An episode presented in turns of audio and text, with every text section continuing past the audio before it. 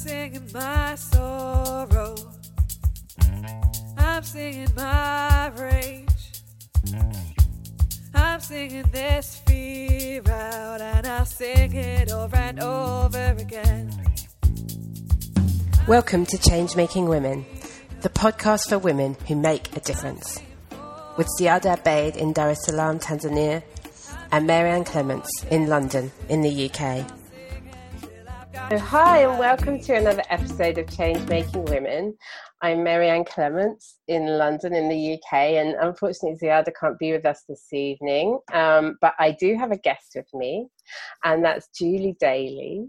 And I'm going to invite Julie to tell us where in the world she is and um, just, yeah, something about herself. Hi, Julie. Hi, hi, I'm so glad to be here. I'm in San Francisco. Mm-hmm. Uh, currently sitting in my apartment looking out over the fog coming in, but we have sun today too, so it's beautiful. Mm-hmm. San Francisco, California.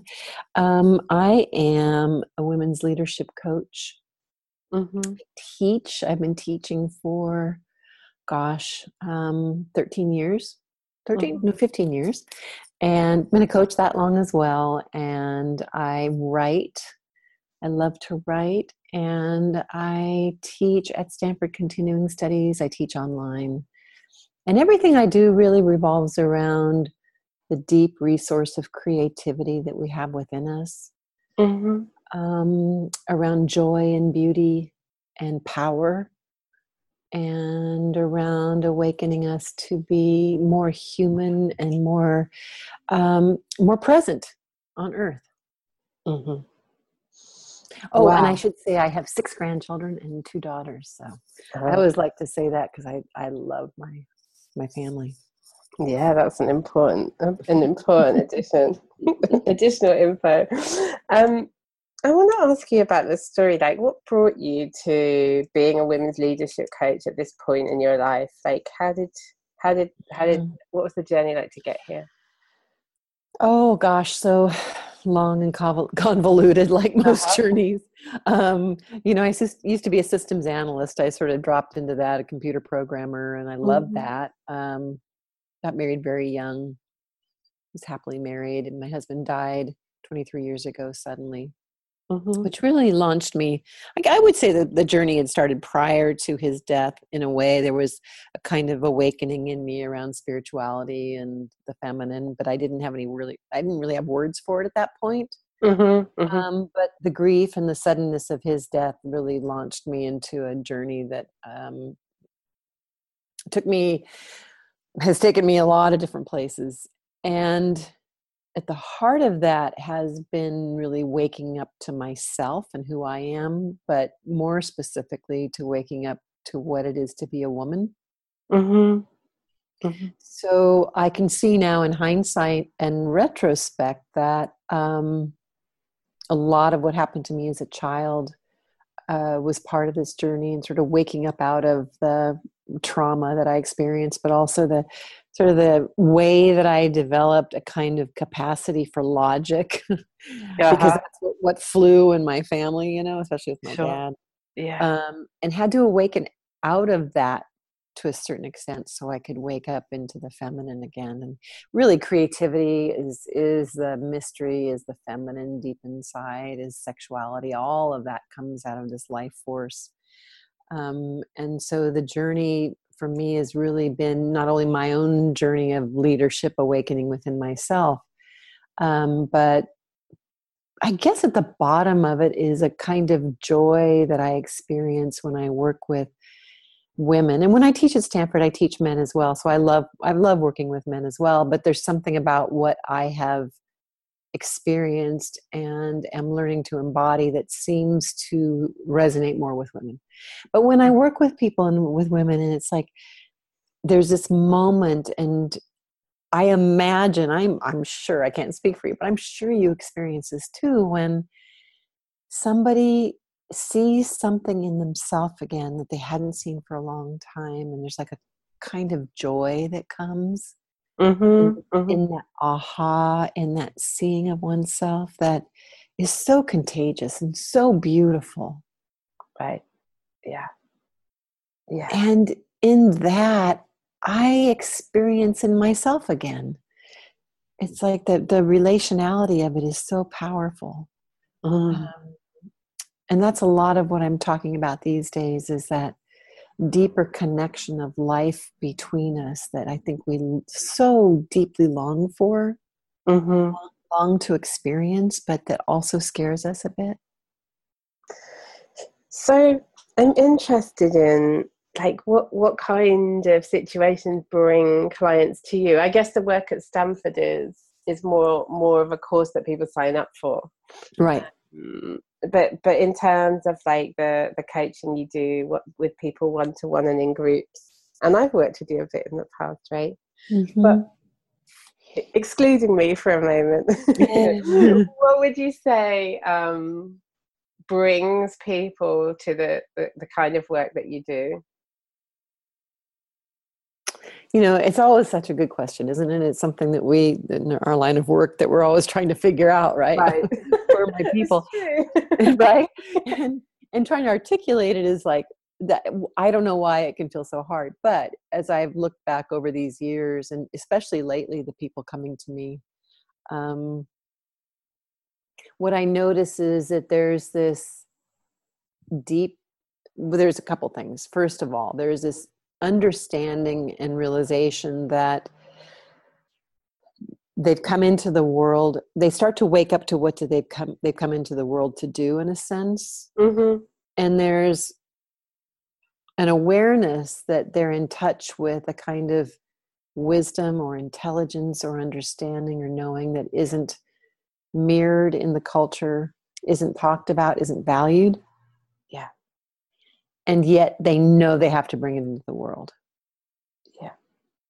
and the path to doing that is hidden because it's like how do i speak about these things or how do i do this work um, into a culture or society that not only doesn't value but value it but on some level still wants to keep it away and so the work oftentimes then is really that deep inside of us we have that same pushing away. We have that same devaluation of the feminine or what has been hidden or these other capacities that we have as human beings you know that are not they're not irrational but non-rational. They're non-linear you know? Mhm. um, but we judge those ourselves inside. So ultimately the work is to to free that up.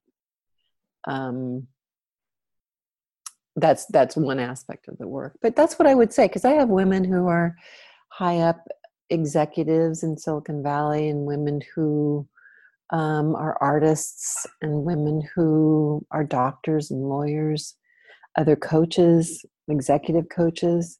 But that's the underlying thing. It's less about what they do right now and more about them wanting to bring this deeper wisdom into what they do. Sometimes they're going to change what they're doing but more often than not they want to bring it into what they're doing right now.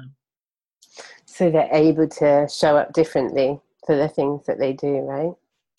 yeah yeah and sometimes it you know there are things that aren't there's like they're not necessarily a doing in the way we understand doing. Like it's not that the their job description is necessarily going to change but how they hold themselves and how they relate to other people and the kind of values that they know they have to honor have have shifted. And like you know especially in certain silicon valley firms to when you start to honor things like compassion and love and um, it takes a lot of courage to begin to do that.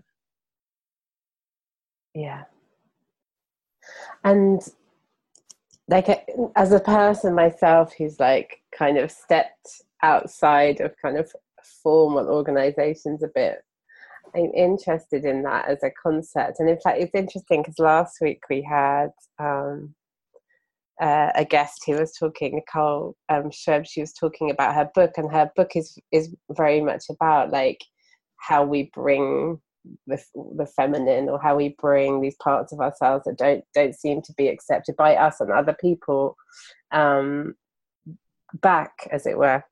And then I'm just interested in like what in what ways you can support people to do that because mm. i still see like um, a lot of formalized workspaces and professional spaces as places where it's pretty difficult to do that so i'm intrigued. Yeah no it's a it's a really good question and if we look around the world right now and you know i'm in the united states and i look at my own country um, there's been what i would say is you know the really that toxic masculine is really evident. Right and you know when i say and i know you understand this but i want to say it just for everybody listening that when i say the masculine i don't mean men right exactly i was going to bring that actually right because it's really important um, yeah. that that we set that right from the beginning um, so you and, in, rather yeah. than men you mean no i just wanted to to ask yeah. you to give your give your definition of that because mine might be you know i think similar but could be oh i was talking to a man the other day about it and it was just so hard to find a way to like word it so that he could get it. Um but you know like from the chinese perspective perspective it's yang the yang mm-hmm. energies. Um it's the certain energies or aspects or qualities of life that um, different systems have uh, uh, designated as masculine or yang. Yeah so sort of outward going, bright, um, penetrating, straight, staccato. You know, I'm I'm a dancer, of five rhythms, so staccato is the masculine rhythm. Mm-hmm, mm-hmm. Um, you can't see me, but my hands are going like out, like yeah. straight arms out, right? Staccato, boom, boom, boom. That's kind of like a masculine energy, where flow is the feminine, moistness, darkness, um, relationality you know hierarchy tends to be more quote unquote masculine so you can see the systems right now that we're in have been set up in a very masculine way um, by toxic then i mean that when it's so out of balance when there's no feminine or very little feminine energy present then it, it becomes almost like it's uh, eats upon itself you mm-hmm. know uh, mm-hmm. feeds upon itself is what i'm trying to say right yeah. Um, and so I, it, it's no wonder that there's all these women that have all these amazing gifts to offer and, and have these realizations of the feminine and see things now that because the feminine was hidden, now she's being revealed or she's revealing herself to us. So suddenly we're seeing what's being revealed. Um, it's no wonder that there's trepidation to bring that out into these institutions because it's like what's happened to the feminine over the centuries has been all burned or whatever you want to name it right? Whether it's metaphorically or literally. Yeah. Um, and yet and yet it's what's needed. Yeah. And like i'm, I'm just gonna like push you on that in a masculine way. But um uh, when you say that it's what's needed, um, what's the what, what's behind that statement? I guess my question. Like, w- w- why would you say it's needed? It might be stating the obvious. To me, it's it's it's evolution. Yeah, and it's the deeper question I really want to talk about. Um, you know, to me uh, the feminine and this i know this i'm a feminist so i know this can ruffle some feathers but the feminine energies are nourishing and nurturing. Mm-hmm. they nurture life you know and that is evident in both men and women right?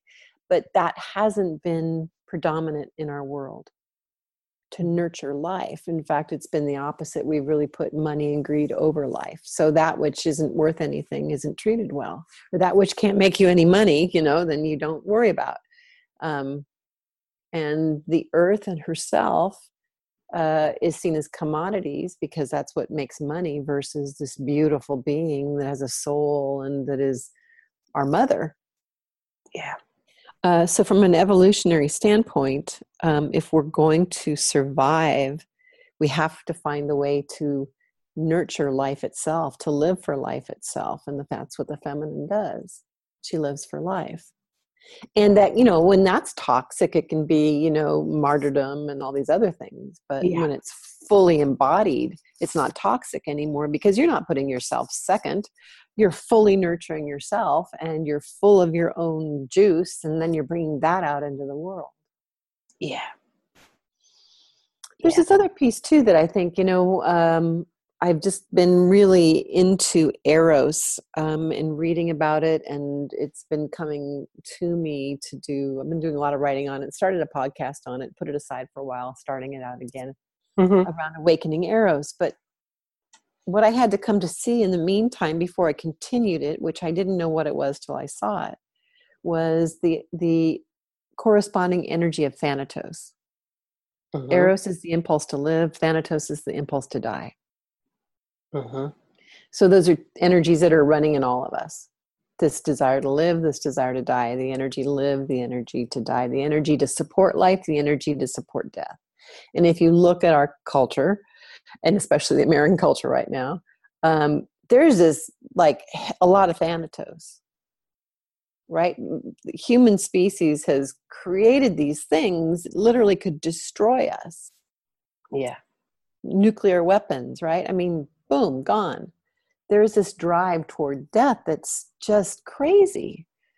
And so, one of the things that came to me a while back was what will save us is Eros. And Mm. so, in, in the beginning, people were like, that's crazy. And I, I didn't even understand why I was getting that message. But the more I explored it, the more I realized Eros is the impulse to live yeah. in its fullness, right? So we, we're taught that it's the erotic and sex, and you know that's part of it, but it's much bigger than that. It's joy, it's creativity, it's expression. It's really the life force being fully expressed into the world, which to me would balance out this crazy drive to kill ourselves. Mm. And Eros is known also as the feminine, um, as the feminine principle in, in a certain form. It's also known as soul.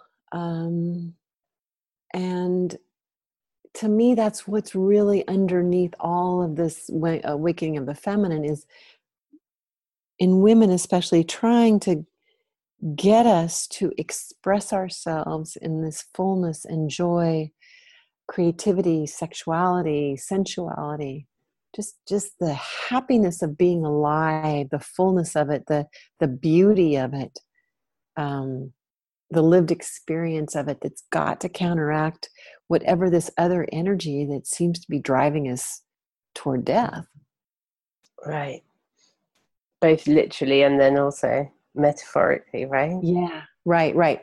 So to go back to your question about how do I work with women, what do they do? Because I don't think I quite answered that. It's like as I work with women and in my coaching and whatever I do, I'm always listening for that voice of aliveness.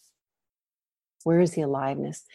And then listening for where is the voice of death? Where what's trying to keep that aliveness down?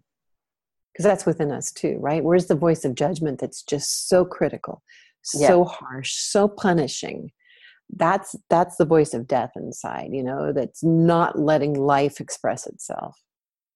Yeah. But the secret to working with it is that you've got to love all of it.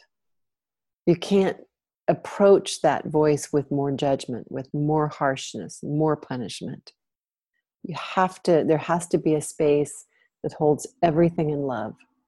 Everything in love. Because this is what I know after coaching, after being a systems analyst, you know, for a long time.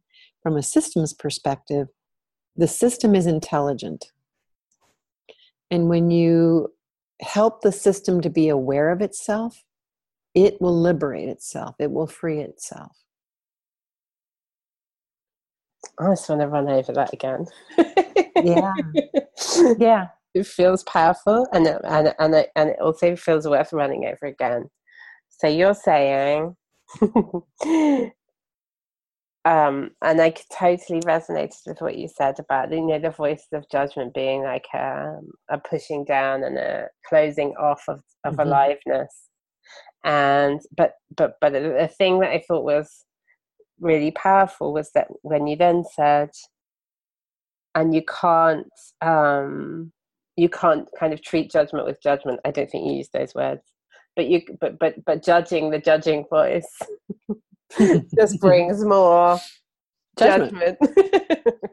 and right? more pain pain in the soul, more uh, soul sickness, more grief, yeah. um, and ultimately you know the work i do is transformational you know when you start with me and when you end you're going to be a different person when you end you're going to know yourself to be different and capable of something that you didn't know you were capable of because we i mean that's mirroring the fact that our species is in transformation so there's so many coaches and so many people doing this work because we have to transform and so when you love, the only thing that actually transforms anything truly is love. Yeah, and you can feel that, right? You're a mom and you you witness your child and you've had your own journey as a human being. It's like when you're truly loved, you grow. Yeah. Yeah. Which is the life in us. It's growing, right? The life force, it's growing. It's um, our, capa- our capacities are growing, they're strengthening, our resiliency is growing, our creativity grows, our the space within us as we know ourselves grows, and it happens by lo- it happens through love. Yeah. Once I got that in my coaching, it was something totally shifted in my coaching. And I got that through my own journey of awakening and through my own teacher, Adyashanti, working with him. Just like, oh, he kept saying it. And I didn't understand it because I was trying to get it from my intellect. But once your system gets it, then you realize in your like in your own work personally that you can do with yourself when you're in meditation or journaling or whatever when these things arise and you you hold them in love no matter what they are like if anger and rage and hate even come out you hold it in love because ultimately underneath all of that is consciousness that's just forgotten what it is. Yeah. Which is love. Mm. I think that's a really powerful, it feels like a really powerful message. Um, and I and I love that you said the set, the system is intelligent, mm-hmm. liberates itself. Yeah, right, right. Sometimes when I work with people, you know, and they'll say, "Well, I I sense this thing, but I don't know what it is, and I'm trying to figure it out." I said, "Have you asked it?" no, because that's not, we're not taught to ask things, we're taught to try to figure things out. But if everything in life is intelligent, then what happens is the feminine starts to come in. And instead of trying to do it from a top down, I'm going to figure it out, we start, we enter into a place of, of relationship. Yeah.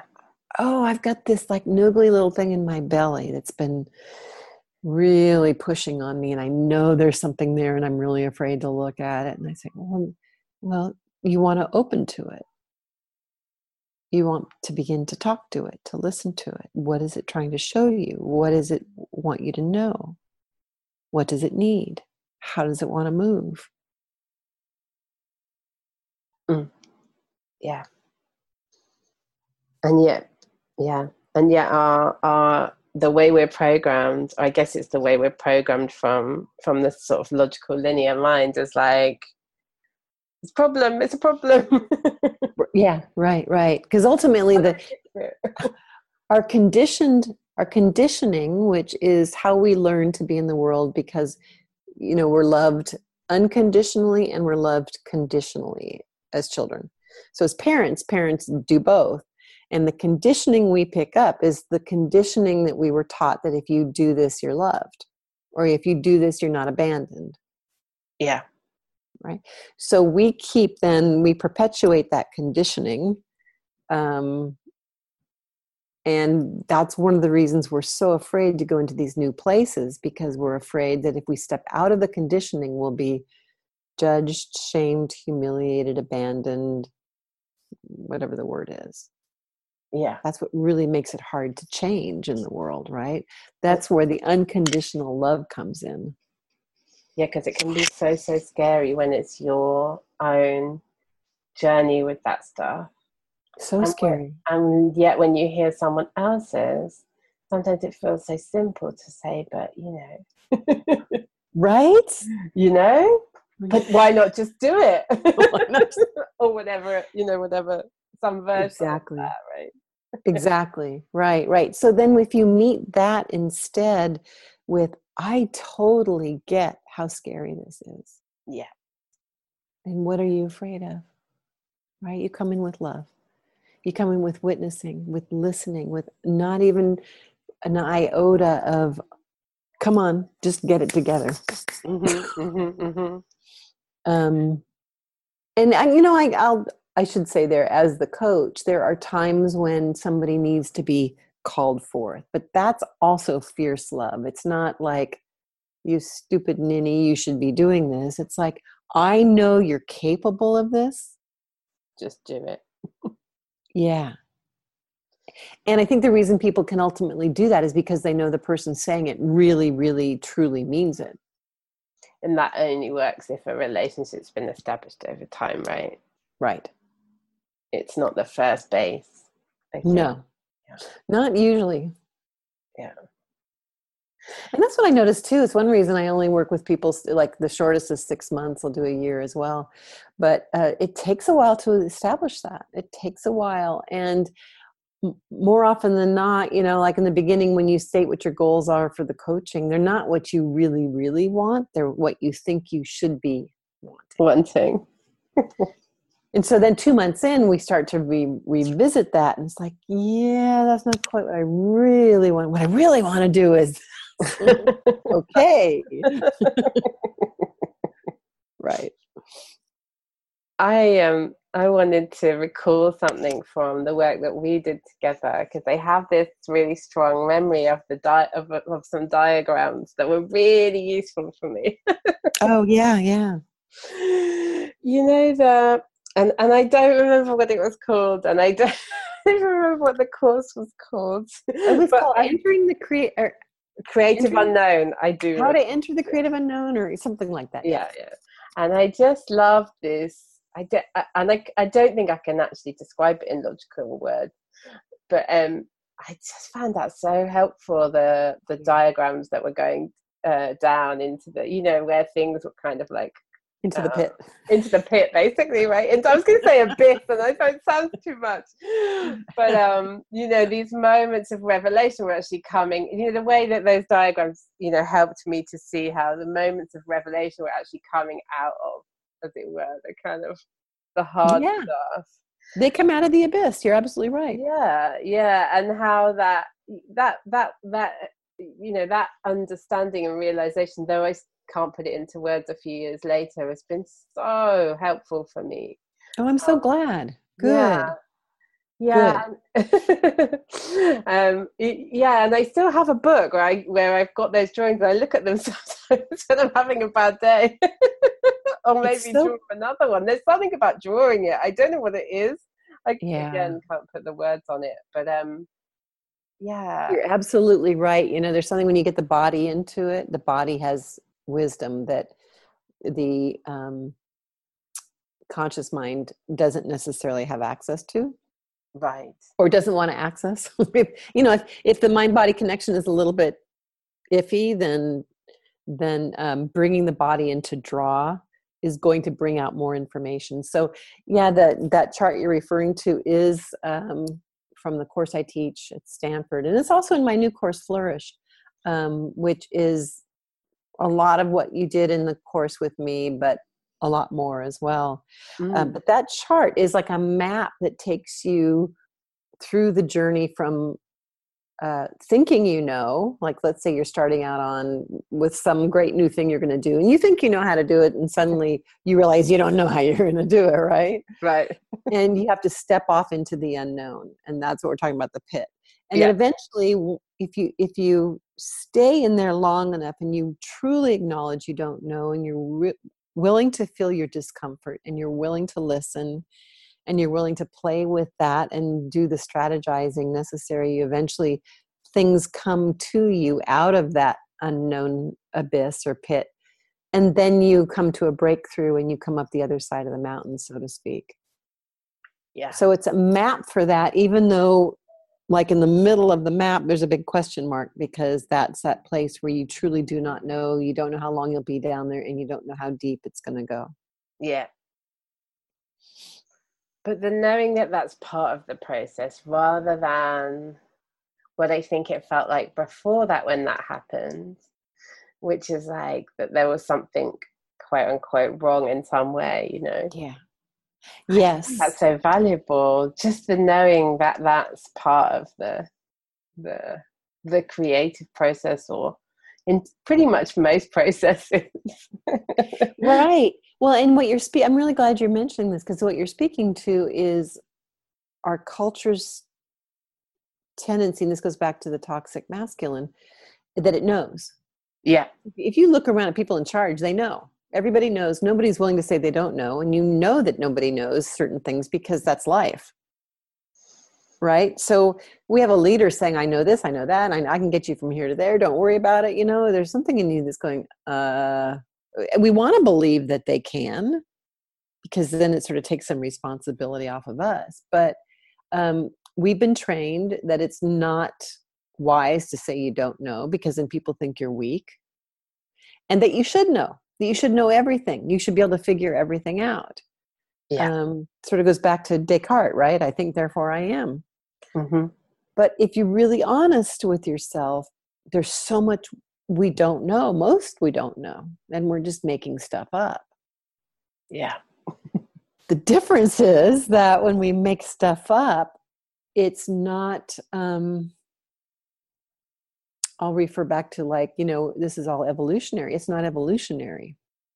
So we're trying to fix like if we if we throw out climate crisis if we're trying to fix climate crisis with just the stuff we make up the same stuff we've done over and over and over no we're never going to we're never going to solve that issue. But if you go down into the pit where you don't know you acknowledge you don't know what comes out of there if you're really truly listening is an intelligence that's far greater than your own uh, intellectual capacity. Yeah.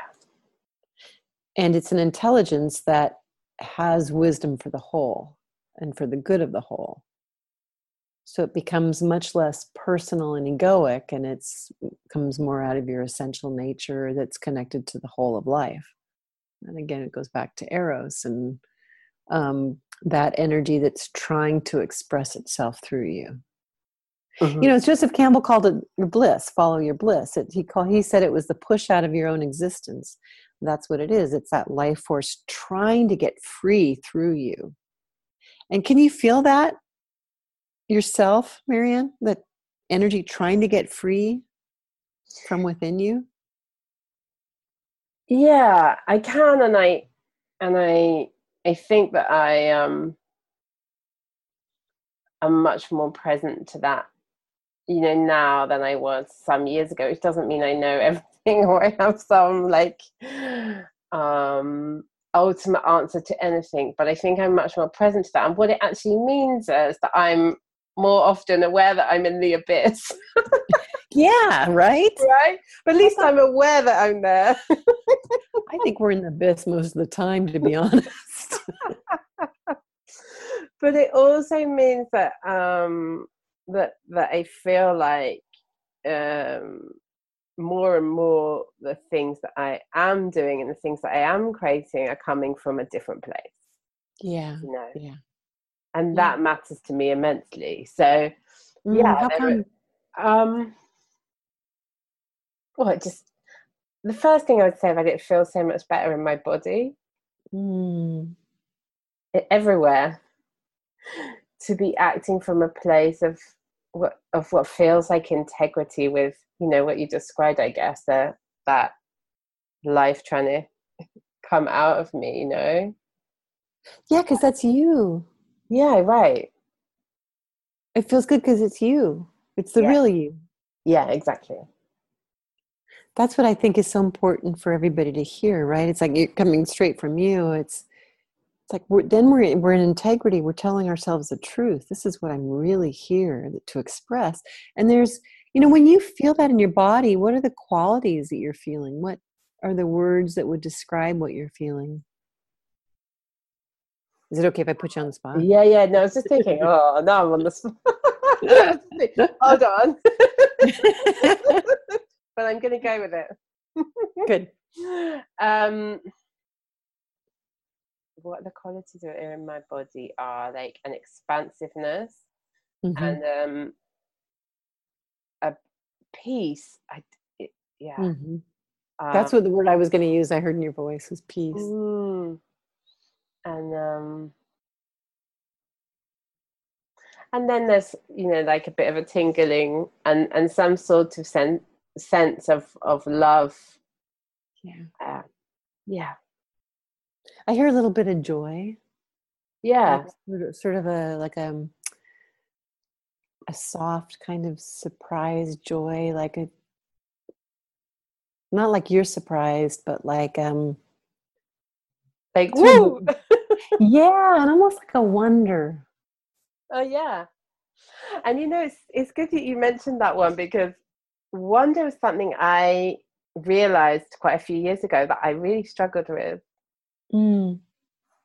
you know Really? one of the things that i had like banished you know like Yes. wonder and like ooh you know that sort of was something that just you know didn't feel okay and for whatever reason you know i don't know exactly the story but but like that that was just not something that was you know serving my conditioning i guess i would call it now um you know so like wonder was like no you know So that's exactly what happens, right? That's the Mm. voice of judgment that's keeping this life force down. exactly You said you, you said you banished wonder, so anytime you could feel anytime that part of your psyche could feel wonder, it pushes it away. Yeah. And yet that's exactly what I felt when you spoke was like, oh, there's wonder in there. and I definitely feel like I'm more aware of it now. But I, but I, but I, but I came to that realization a while ago that like wonder was like something that I found really difficult, you know. Mhm. Um, and you know, it's through through various things that I've done that I've realized oh, actually wonder is something I, I actually, you know, I, I, I want to say yes to wonder. Yeah, Why would I not? You know. Well, and and what I would say from the work I do and what I teach and what I've seen is that wonder is what you are. Mm.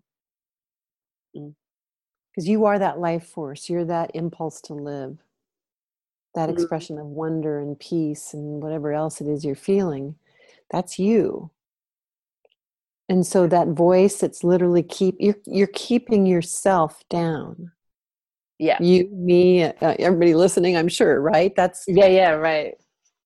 and so can you feel how in that moment and everybody listening you know just feel the that juxtaposition between this you that's trying to get out and then the part of you that's keeping yourself in the how much energy that takes to keep yourself in Right, absolutely.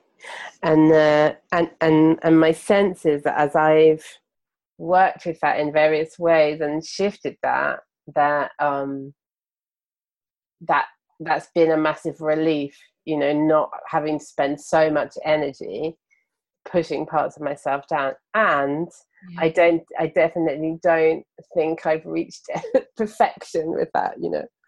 No no progress, right? right. yeah i think if we're all honest that's true right Yeah. i don't know if we ever do have a full unless they're i guess a fully awakened enlightened being no longer does that but i think that sort of just continues but hopefully it lessens and lessens um, but i think that's why I, I love talking about Eros because it's really pointing to that i mean because when you think about it that full expression does include your sensuality and your sexuality your creativity your joy your all of you right that so much of us keep down. And can you feel how if you were held in a space of love that that might shift how much you hold yourself down?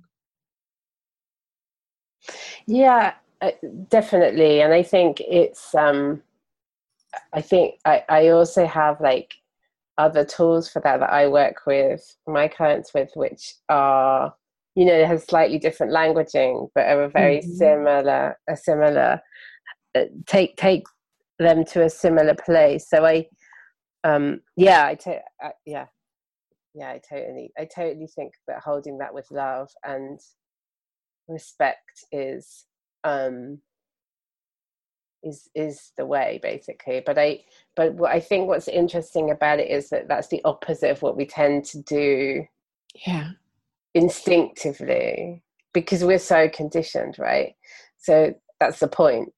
But um but yeah it's it's it, it it's an interesting kind of thing for people to see that that that's actually the opposite of what we've been doing to ourselves. Yeah, yeah. And so I would say, as I'm hearing that, you know, I would say that my role then is that if I go back to Eros, my role is like the the nurturer and nourisher and champion of of life expressing itself. Yeah. So I'm nurturing Eros to come forth is what I'm doing. This is yeah. really helpful for me to actually articulate for the first time this way.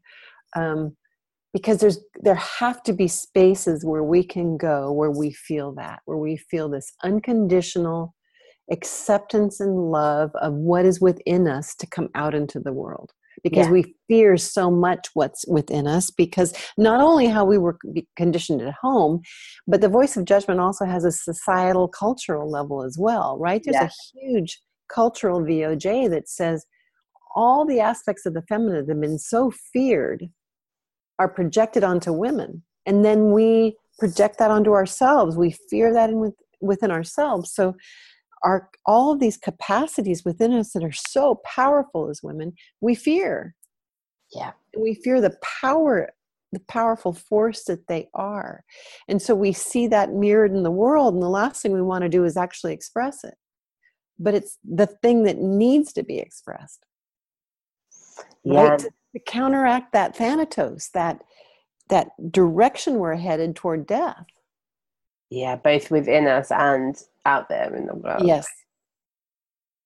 And i love uh, yeah i love i love the way you described yourself as a champion of that nurturing and nourishing because we because we need those spaces to i guess um try out what it's like to be held in that way. Yeah. Because we can't jump straight to holding ourselves in that way. Because it's not not usually. Jump. Yeah. yeah. not not usually. Yeah.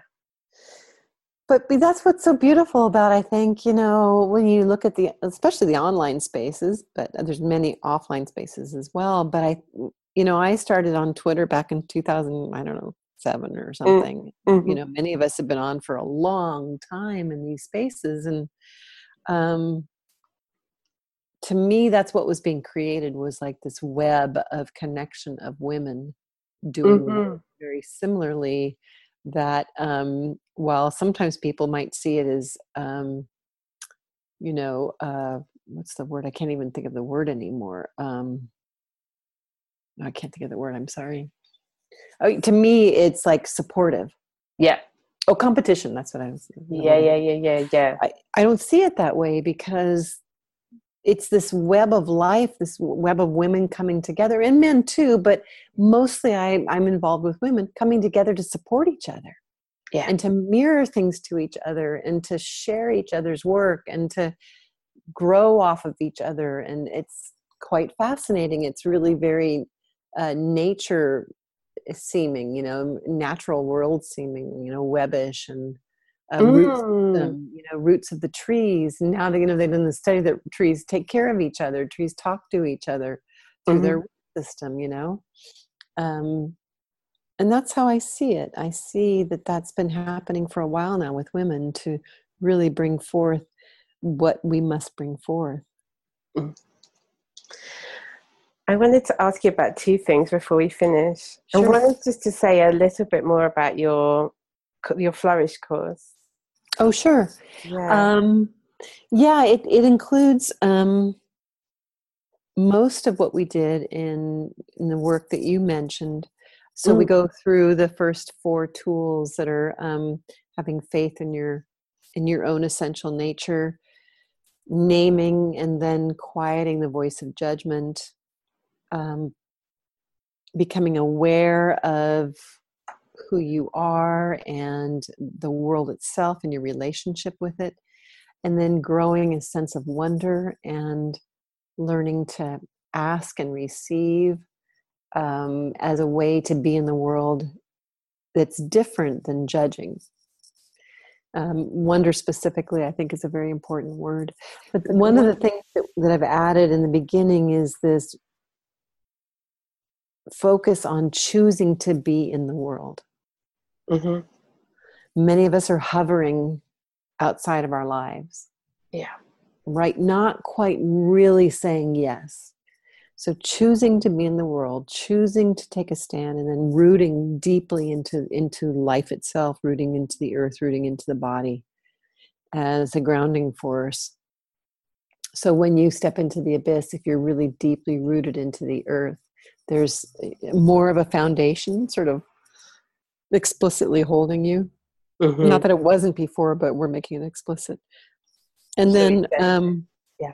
yeah, and then the rest of the course is shifting it quite a bit from what I teach at Stanford. So it's more based in um, soul, like, you know, this um, sense of our purpose in the world, uh, really bringing in the uniqueness that is the uniqueness of the soul, and that the soul is the body.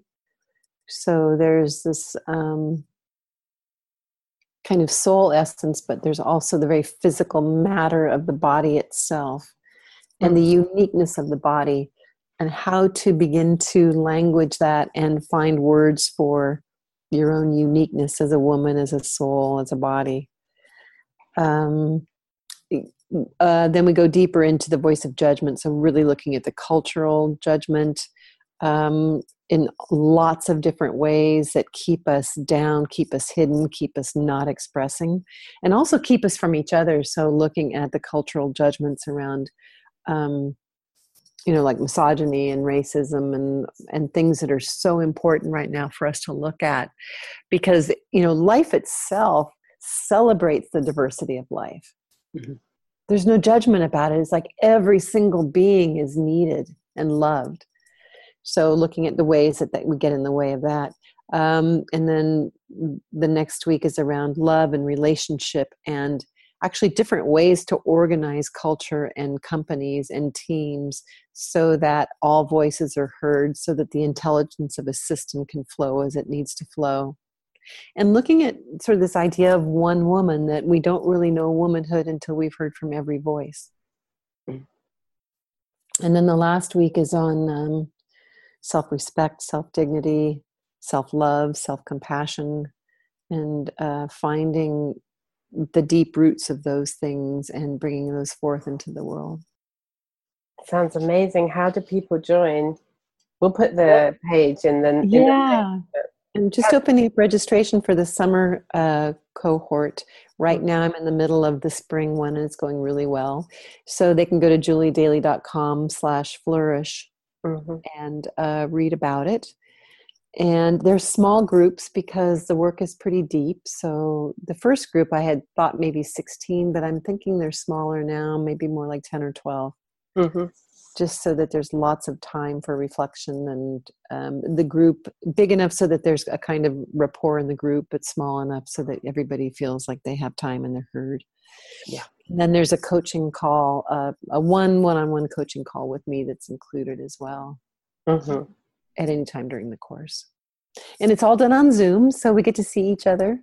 Um, and I also offer slides like I do in, the classes I teach at Stanford. So there's there's real curriculum that's thirty something years old. It's very deep, beautiful stuff, um, but lots of lived, feminine um, calling forth and love and nurturing as well. Mm. And you have a podcast. Yeah, I'm just starting it up again. I have two, two only two segments right now, but it's called Awakening Eros, Mhm. and um, it it makes me so happy because it's really I think at the heart of it is what I've been trying to awaken in myself is this deep creative joy. And I just read there's this. Do you know the artist Cecil Collins? Cecil Collins. He's British. Uh, he he's passed away a long time ago, but I have his book. Um, Hmm. And I've been rereading it. He was just such a wise man. He was an artist, but also a writer and a mystic. And he said, you know, at the heart of it, he used the word God, I'll say spirit, whatever, is is creative joy. Mm. That is spirit. It's the joy of creation.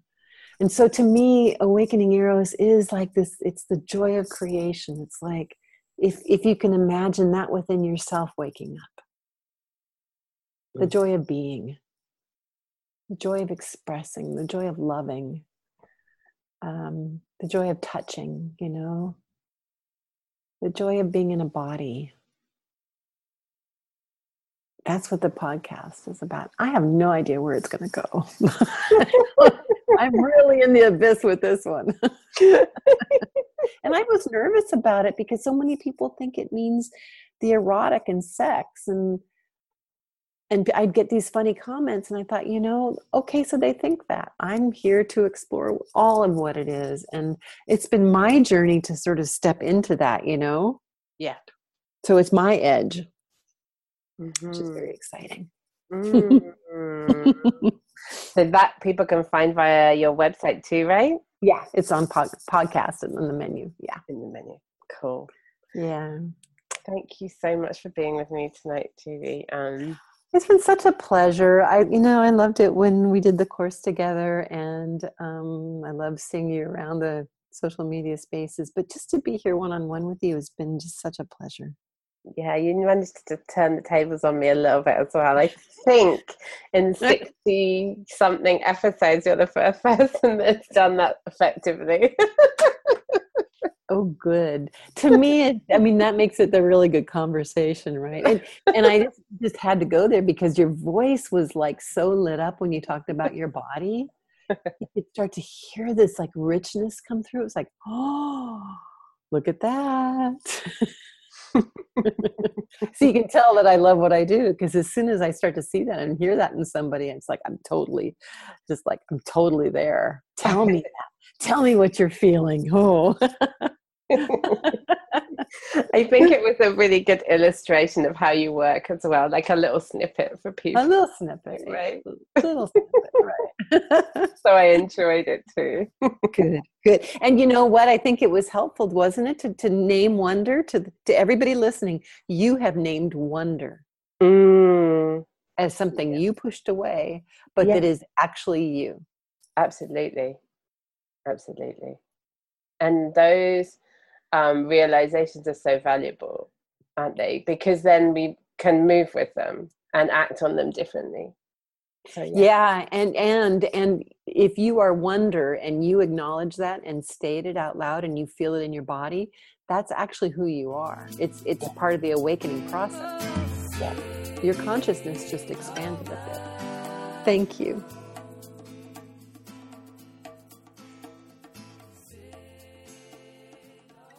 And our theme tune Over and Over was written and performed by Eleanor Brown, who you can find at eleanorbrownmusic.com.